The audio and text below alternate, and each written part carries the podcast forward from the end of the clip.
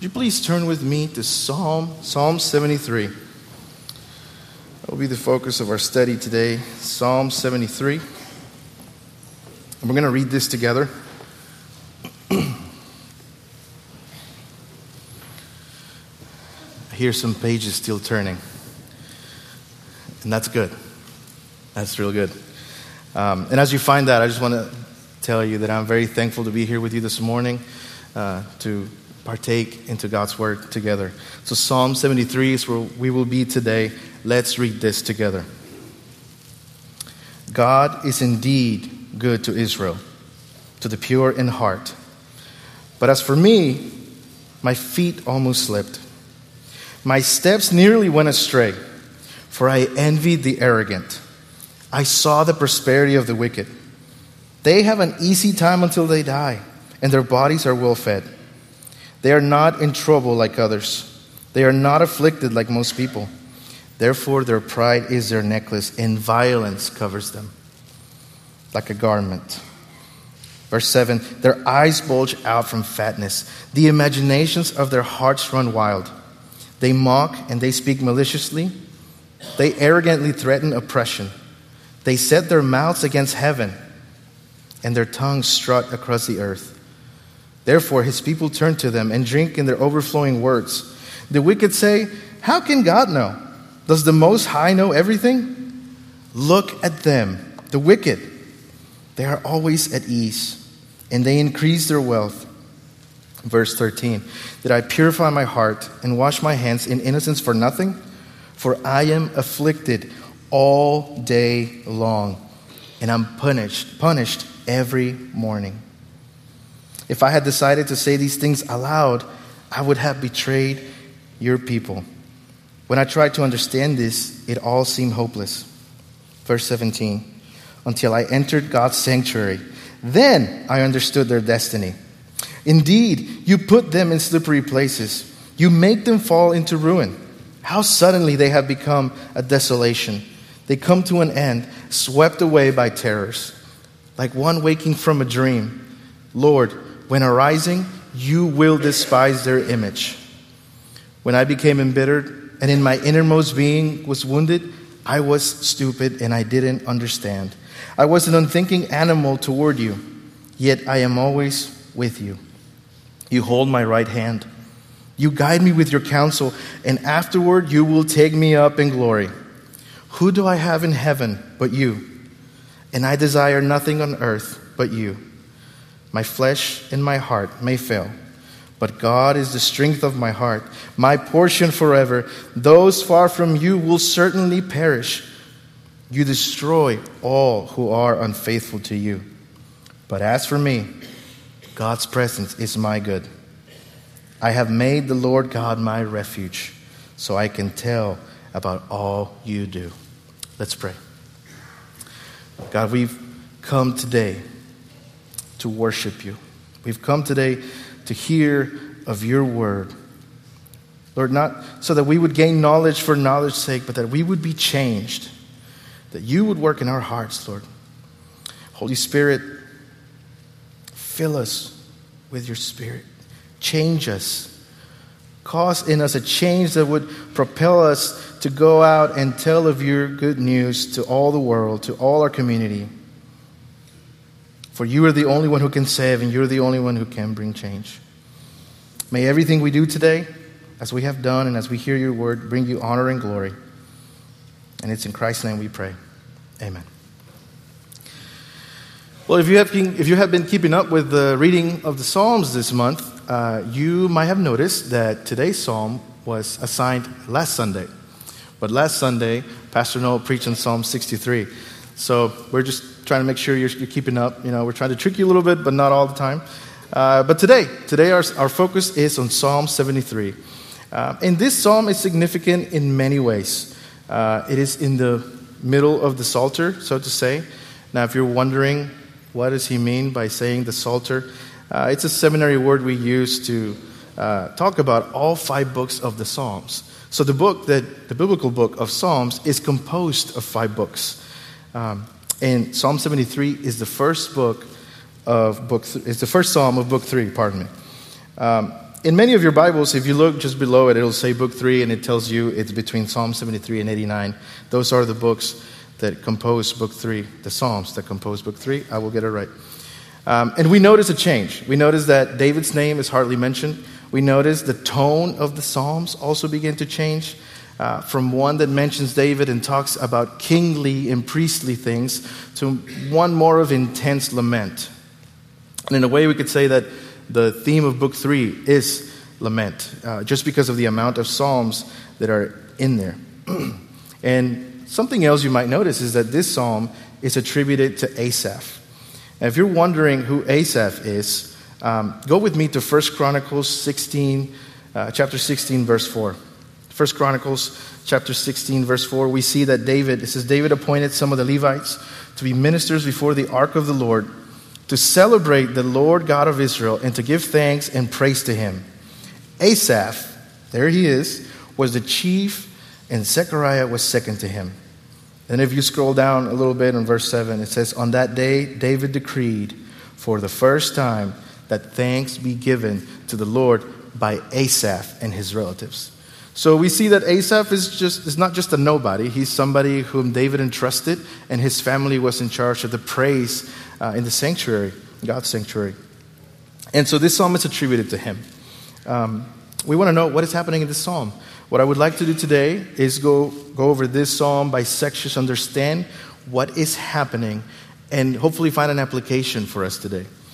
Um, and so in this psalm, we find Asaph, the writer of this psalm, as you heard just recently, just being completely and brutally honest. Uh, and he's complaining to the Lord, he's praying to the Lord. Um, in verse 1, we see what I call a theological assertion.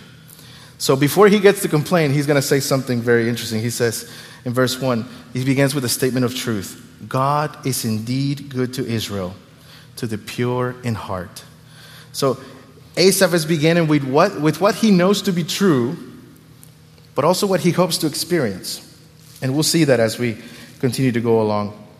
This expression, this what he says in verse 1, shows his theological conviction and his hope for the future, despite any doubts that are caused by what's going on in his present life.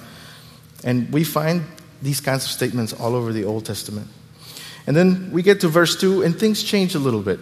From verses 2 to 12, we go through what I would like to call disorientation. And he makes a personal statement. Look at verse 2. But as for me, says Asaph, my feet almost slipped and my steps nearly went astray. We see that Asaph is saying, I, I, I almost faltered. I, I, I, questioned God's goodness. And we see why he's question, we're going to see why he's questioning God's goodness and the sovereignty of God. You see, sometimes the reality of our experience uh, of our life with God in the world often conflicts with our expectation on, of how life should look. Sometimes we can get a little disoriented. As you heard in the testimony today, sometimes just life doesn't look the way we were told it should look. We look around, we begin to question everything that we know to be true. And Asaph is doing this. Uh, look at verse 3. He says, I envied the arrogant I saw the prosperity of the wicked. The guys who are not supposed to prosper are prospering. How is that possible? Now, uh, this word prosperity in the original is not quite how we think of prosperity nowadays, like prosperity gospel and all of that. Um, in the original, it, it, the word actually used here is shalom. Uh, now, I'm going to add to the group that says we went to Israel and it was awesome. And uh, I'll tell you, everywhere we went, we would say shalom. Shalom has become a greeting that we say to everybody. Uh, it's, it's, it's used as a higher hello, but it's more than that. It means peace, peace be upon you. But in, in the times of Israel, shalom was only for God's people. So the wicked could not have shalom. Now imagine being uh, the people of God and reading the psalm. I mean, blasphemy, how could you say that? But yet, Asaph is being completely honest with his emotions, with his feelings, and he's saying, they're prospering. They have shalom. They have peace. Look at verse 4. They have an easy time until they die. Their bodies are well fed. Verse 5, they're not in trouble like others. They're not even afflicted like most people. Verse 7, their eyes bulge out from fatness, like me right now. The imagination of their hearts run wild. Verse 8, they mock and they speak maliciously. They threaten oppression. Verse 9, they set their mouth against heaven. They're even blaspheming God at this point and asking the question in verse 11 Does God really know everything? Can the Most High really know everything? Verse 12, they are always at ease and they continue to increase their wealth. So we don't know exactly what's going on in Asaph's life, but what he is telling us, he's struggling and everything else looks great around him, right? Can you relate to Asaph? Have you ever felt that way? Have you said something similar? Perhaps not out loud, but have you thought it? It's interesting what, what this, the psalmist is allowing us to see his inner thoughts. And then we see here in, in verse 13, he says, he, he, he, uh, he questions everything. He says, Did I purify my heart and wash my hands in innocence for nothing? Did I do this for nothing? Is this all wasted? Was this in vain? He is burdened and confused. You see, Asaph's current worldview and his experience is different from the one that we find in Psalm 1. See, in many ways, Psalm 1 is the anchor for the rest of the Psalms. I want you to go there with me. Go to Psalm 1, and we're going to see what Asaph is referring to. It's a psalm you're all familiar with. Just want to refresh our minds with it. Psalm 1, and we may have it on the screens, I'm not sure. But it says, Psalm 1 How happy is the one who does not walk in the advice of the wicked, or stand in the pathway of sinners, or sit in the company of mockers. Instead, his delight is in the Lord's instruction, and he meditates on it day and night. He is like a tree that's planted beside flowing streams that bears its fruit in its season and whose leaf does not wither. Whatever he does prospers. There's that key word there. Verse 4 And the wicked are not like this. Instead, they are like chaff that the wind blows away. Therefore, the wicked will not stand up in the judgment, nor sinners in the assembly of the righteous. And look at verse 6 The Lord watches the way of the righteous, over the way of the righteous, but the way of the wicked leads to ruin. So you see, uh, it's the wicked who are supposed to be burdened, right? It's the wicked who are supposed to struggle. Instead, Asaph is experiencing, experiencing the opposite. In his current view, the wicked are prospering, and he is the one in ruins. He is the one like chaff. He is the one that can be blown away. He doesn't feel taken care of by the Lord. And in his current view, Asaph is wondering if he has followed God in vain and almost lost all hope. Look at verse 16. When I tried to understand what's going on, he says, when I tried to understand all this, it seemed hopeless. Have you ever felt that way? Then we get to verse 17. And oh, this is what I call the but God moment, right? This is a verse of transition. Asaph is letting out his emotions, and now we're going to get, he's gotten to where he's questioned the Lord, and now we're going to get to a place where God enters and he remembers what God has done, done in his life. You see, in verse 17, he says, verse 16, it seemed hopeless, verse 17, until I entered God's sanctuary. Then I understood their destiny. When Asaph remembers entering the Lord's sanctuary, his longings, his emotions began to change because he remembers the Lord.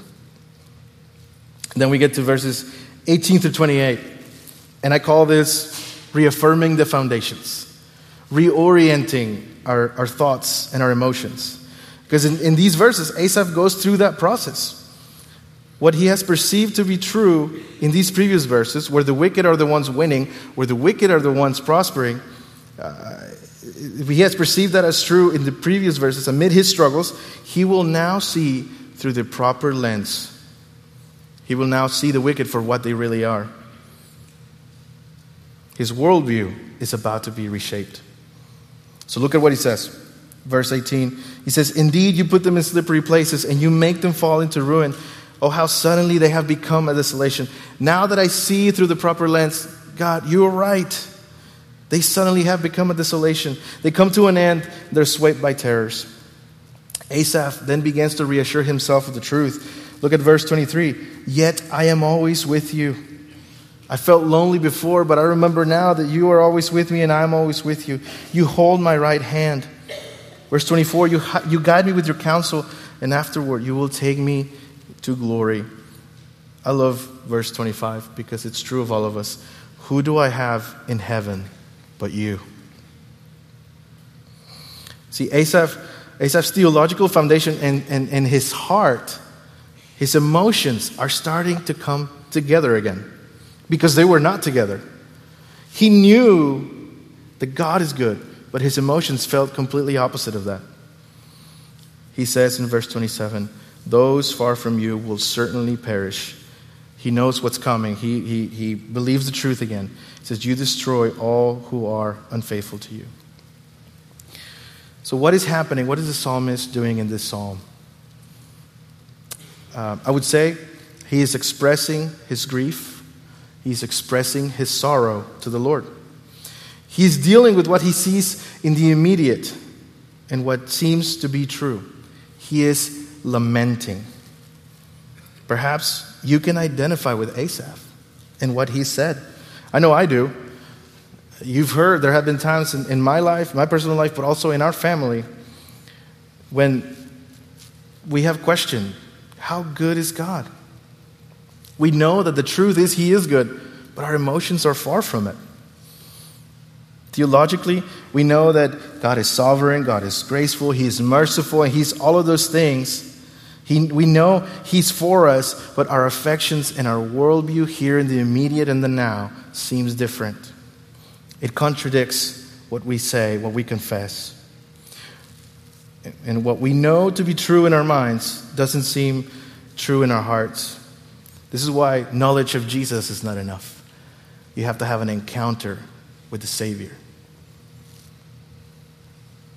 Our hearts and our longings in time of trouble, in time of despair, must be reshaped. Mark chapter 12, verse 30 says, Love the Lord your God with all your heart, with all your soul, with all your mind, with all your strength. Everything that you are ought to love the Lord. It's important that it's that way.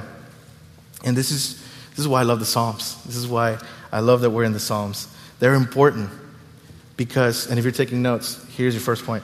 The Psalms provide language to help us express our grief and our sorrow.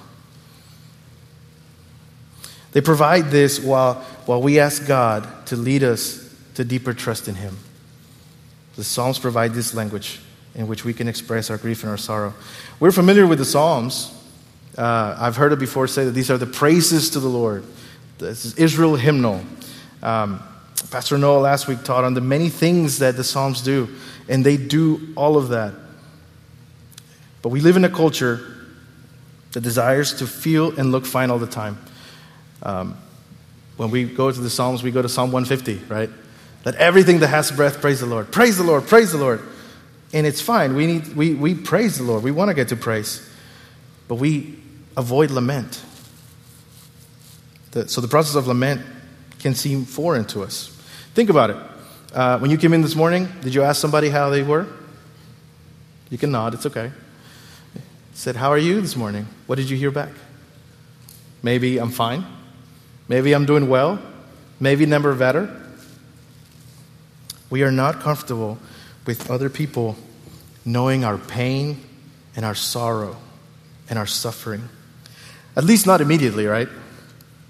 This is why community is important. In the community of Christ, we can open up and talk about these things. But I love that we're focused on the psalm because it allows us to look into this topic, to wrestle with the truth of how we're really feeling in a world that is broken, in a, in a world that, that we were told by Jesus himself we would struggle. And we can deal with the injustices of life with the truth and hope that can only be found in Christ. So it may seem that lament is the opposite of praise, but actually it isn't. Instead, lament is a path to praise as we are led through the brokenness and disappointment of this life. It is a transition between pain and promise, and it is the path from heartbreak to hope. And I hope you heard that in the testimony today. Perhaps we're not there yet, but we're on the path, right? So that's why biblical lament is important. Uh, uh, lament is just expressing your grief and sorrow, but we need to do something with it. We need to reaffirm those foundations. So, lament is a prayer in pain that leads to trust. Lament is a prayer in pain that leads to trust.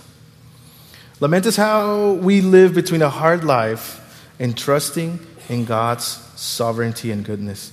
It is how we bring that sorrow to God because without it, we won't know how to process pain. Even as Christians, even as the redeemed people of God, who believe in the sovereignty and goodness of God, we can often feel confused when suffering comes into our lives. When brokenness comes into your life, then lament helps us turn again to God. It helps us to lift our heads and to turn our tear filled eyes towards the only hope that we have in this life and the next Christ, God's grace. Just a question for you to reflect on. Has life gone the way you wanted? Have you found yourself experiencing grief or sorrow? Or is your life perfect? It isn't. It's far from it, isn't it? Have you brought this to the Lord? Perhaps you say, I don't know how to do that. Well, good thing I'm here. How can we lament biblically? So, if you're taking notes, this is the part where I'm about to give you some points to help you begin this, this process, to help you begin uh, this practice. So, how can we lament biblically? Number one, we take notes from Asaph's psalm, and we, number one, come to the Lord with a humble heart. If you're going to complain to God, do it with a humble heart. Remember who you're talking to. As my dad used to say, remember who you're talking to when I would come to him with complaints. Asaph begins this prayer with a statement of God's goodness, but recognizing who God is. He recognizes who he's talking to. He says, God is indeed good to Israel, to the pure in heart. What he has said is true, will always be true, no matter how I feel. So come to him with a humble heart. Number two, lament. Express your grief and your sorrow. Do it. Lament with the Lord. Express that grief, express that sorrow, that disappointment, uh, whatever it is that you're going through. Tell him about it. Asaph wasn't short on words. He described the world as he saw it and his struggle with it. So tell the Lord how you feel. Be open, be honest, be raw. He is listening. Plus, he already knows. Psalm 139, 1 to 2 says, Lord, you have searched me and you've known me. You know me when I sit down and when I stand up. And listen to this you understand my thoughts from far away. He already knows. So we ought to come to the Lord with a humble heart. We ought to lament. Number two, we ought to lament and express our grief and sorrow. Number three, we must reaffirm the foundations. We must look through the proper lens. We cannot continue looking at life the way it is here. We ought to look at it through Scripture, through what Christ has done. When Asaph entered the Lord's sanctuary, he began to see life as it really was. He then understood. Now, we don't live in Old Testament times. We, we know Christ has come, He's died for us. So, for us as the redeemed people of God, we look to Christ. John chapter 16, verse 33 says, I have told you these things so that in me you may have peace. We have peace in Christ. It says, You will have suffering in this world. Be courageous. I have conquered the world.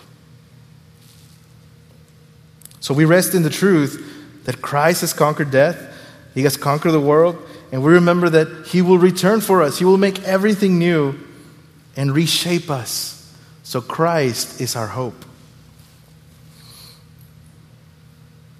So we come to the Lord with a humble heart. We lament and express our grief to the Lord, just as Asaph did. We reaffirm the foundations. We remember what He has done for us, what Christ has done for us.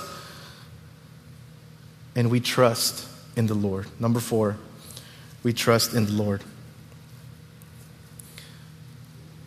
Now, I'm going to give you a definition.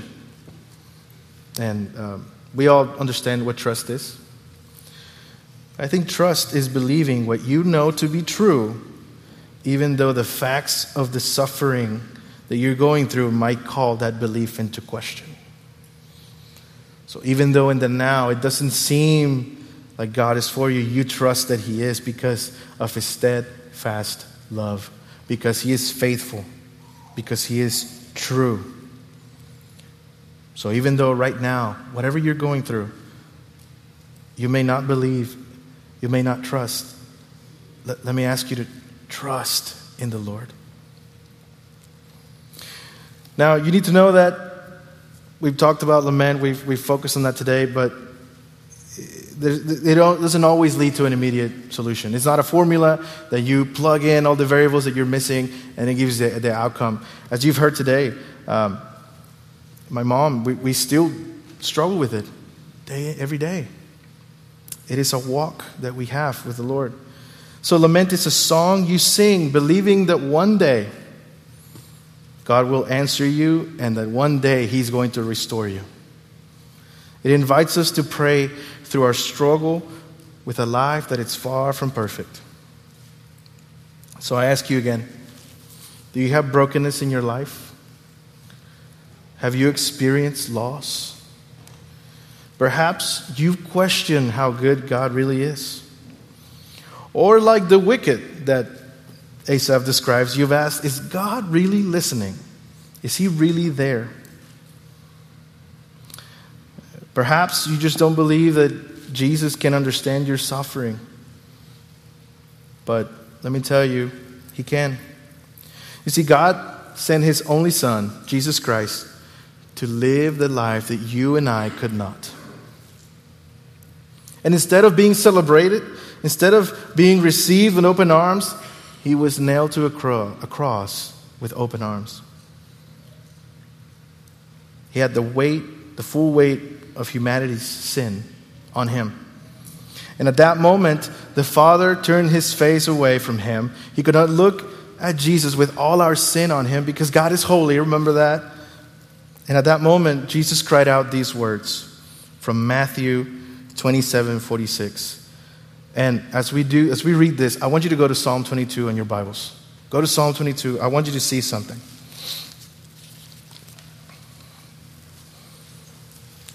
So while you hold Psalm 22, I'm going to read Matthew 27 46. You ready? Matthew 27, 46. You read Psalm 22 or follow with your, with your eyes. At about 3 in the morning, uh, 3 in the afternoon, Jesus cried out with a loud voice, Eli, Eli, lema sabachthani. That is, my God, my God, why have you abandoned me? What do you see in Psalm 22? My God, my God, why have you abandoned me? Why are you so far from my deliverance and from my words of groaning. Jesus lamented. He lamented using the Psalms. In the lament of Good Friday, what happened in, Good, uh, uh, in the cross was answered three days later with an empty tomb and a risen Savior. The greatest injustice in history became the greatest display of divine mercy and divine love. Tragedy became triumph. And guess what?